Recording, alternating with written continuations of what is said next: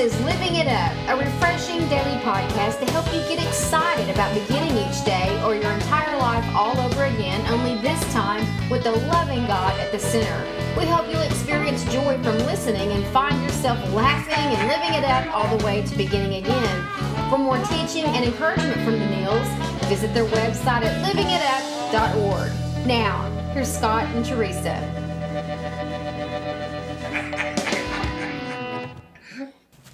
Hey everybody, this is for Friday.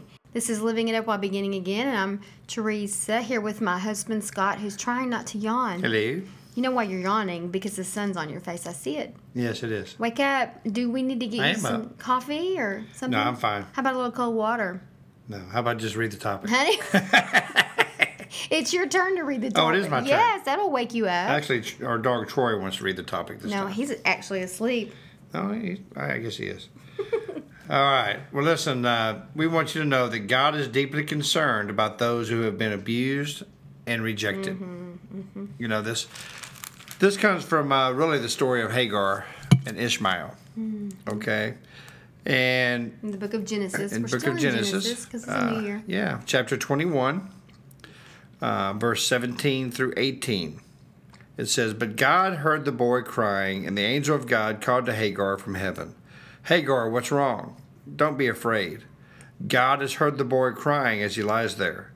Go to him and comfort him, for I will make a great nation from his descendants." Right. They were rejected. You Yeah. know, they became, he and his mom became nameless outcasts, discarded by those who once had valued them because of what they had done, which Yeah. she became pregnant by Abraham. Yes. And he was married to Sarah. So, okay, there you go. Everybody's judging them. They're outcasts now. yeah. Okay, but under the circumstances, of course, you know, that would be real hard to maintain a positive self assessment, That's true. right? Something like that happened. Yet, Hagar's mother and him persevered the, through the trials because they had faith in God. There it is again. Yeah. Who appeared to them in the wilderness, which is what you just read about. They knew that they were out, they were of great worth in His sight, and they rebuilt their identity upon His promises. Yeah. In spite of what they had done, they still knew they were of great value in God's sight. To this day, their stories used to illustrate God's deep concern for all who have been discarded and rejected. It also shows us that God's assessment of our life is far more important than what other people think. That's right. That's exactly right. You know, and you know they were. Um, I mean, you know, Sarah basically got jealous. Sarah was married. It was Abraham. really Sarah and Abraham's fault in in many ways because they were told by God they were going to have a child. Two years went by, and and they were thinking, you know what, we're not going to wait any longer. Mm-hmm. So so, you know, Sarah gave her maidservant Hagar to Abraham to have a child, You so know, they could could have a child. no, honey. Huh? He could have said no. Oh, I know. I know. It's But just like it's just like Eve that was- blamed for everything. You know? That was God's plan, though. but you know, It and was so not such a great idea. No, and so because Abraham was all stuck on what God told him that your descendants will will you know uh, rule you know from here on out, And, so Hagar was all in, in Sarah's face. No, no, no, no, I'm pregnant. and You're not. yeah, Hagar. I mean, Hagar kind of did her part too, though. You know what I mean? I mean, she kind of abused Sarah mentally, Yeah. You know it I was mean? very dysfunctional, very toxic. You know it was. and so but but after she had Ishmael, of course, Abraham loved Ishmael. And then Sarah gets pregnant, Mm-hmm. Like and then has Isaac, and then she basically says, "I don't want her around anymore." Mm-hmm. You know what I mean? And so, you know, what did he do? Abraham said, "Okay, he put her first. yeah." So, and uh, he put his wife first and said, "You're right." So, so Hagar and Ishmael, they go out to the desert, and Hagar lays Ishmael underneath a shade tree in the desert, probably 120 degrees, and she walks away about 100 yards because she she can't bear the fact to watch her son die. Mm-hmm. And then God comes to her, an angel of the Lord comes to her and says, mm-hmm. "You know what? Go back to him." Mm-hmm. Mm-hmm. And, and Because- look at what they had yeah. done. Look Yeah. at what they had done in the world's eyes. That's right. And who's speaking to him? You know, and the angel of the Lord says, "You know what? Mm-hmm. In, other, in other words, I forgive you. Mm-hmm. I love you. Go back to your son, because I'm going to make great descendants from him, and everything's going to be okay. In spite of your dumb idea. Yeah. exactly. Okay? We're, we're just here to encourage you. God will never, ever reject you. Okay? He wants you to come to Him. And He wants you to, you know, not to not to feel that kind of abuse anymore. Right. You know, He doesn't want you to go through that. God's a God of love. Okay?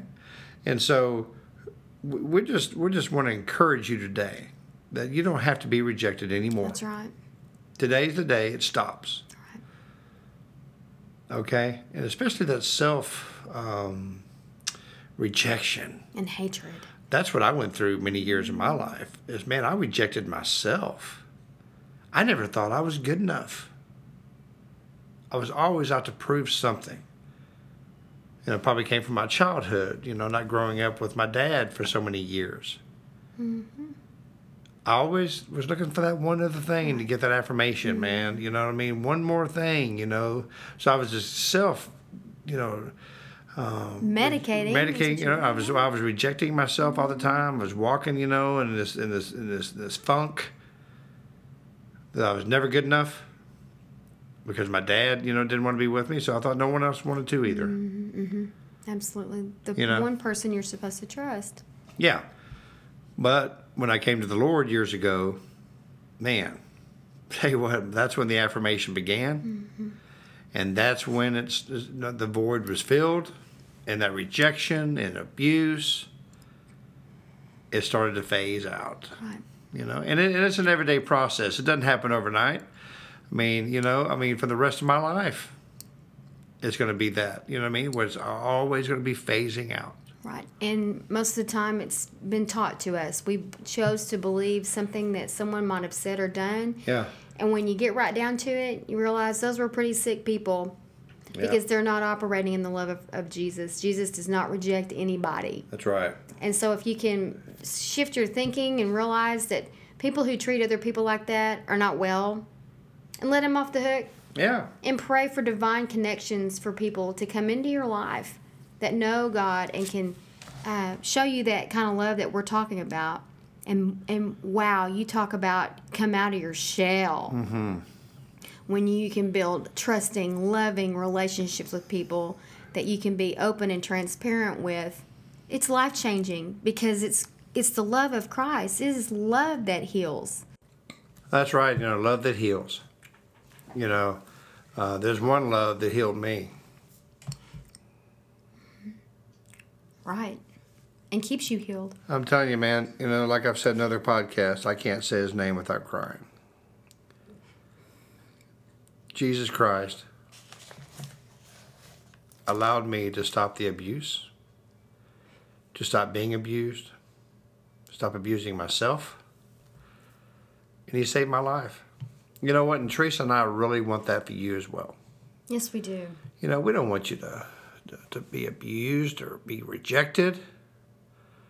Come to the one who has arms stretched out as far as is from the east and the west to let you in. He's waiting for you right now. And if you've never given your life to him, or maybe you have and you've walked away for some reason, or maybe you've been in church for a long time and you just not realizing I've never given my heart to Jesus. Well, right now is the, the time to do it. So uh, please pray with us and repeat after me and know that you are saved. Lord Jesus, come into my life. I know that you died on the cross, that you were buried and you rose on the third day. And because of the cross, you say that I ask you to forgive me of my sins, and my sins are forgiven. Lord, I don't want to be rejected anymore. I want to fall into your loving arms. In Jesus' name, amen. Mm-hmm. Well, listen, we're so, so excited that, that you uh, that you gave your life to Him. You know what I mean? The rejection, the abuse. Just say later. You know what I mean? Mm-hmm. Because the the God of the universe, the Lord of Lords and the King of Kings, is calling you, you know, daughter mm-hmm. or son. And so just know that. You know, this is real, man. You know, and once you're truly saved, you'll you'll say that's what it's all about. I mean, so I know that uh, those of you prayed that prayer, you prayed it from your heart, and you know exactly what I'm talking about. That's right. Wow. Well, we we know the spirit moved in here today. Yeah, well, how do you talk about a church? You guys sensed it, I'm yeah. about a church, Well, you know, it is Friday, and that's that is Yeah. a good opportunity to be thinking about going to a great church service this Sure. weekend. We go on Saturday nights. Yeah. Um. So anyway, we just ask you to, to pray and let the Spirit lead you to a church where you're going to walk in and feel at home. Mm-hmm. Let this be a new experience for you this year. If you're used to going because it's a tradition in your family or some places is close by, you know what? Just try something new. Step out in faith and pray and ask God to lead you to that particular church. And you'd be amazed when it's a good fit for you, how it's going to be life changing. You're going to be around people that are like minded who love you and want you there and want to Yeah. know who you are. Okay? So, anyway, this has been great. And remember that God is deeply concerned for those who have been rejected and mm-hmm. abused. We want you to remember that today, and this weekend.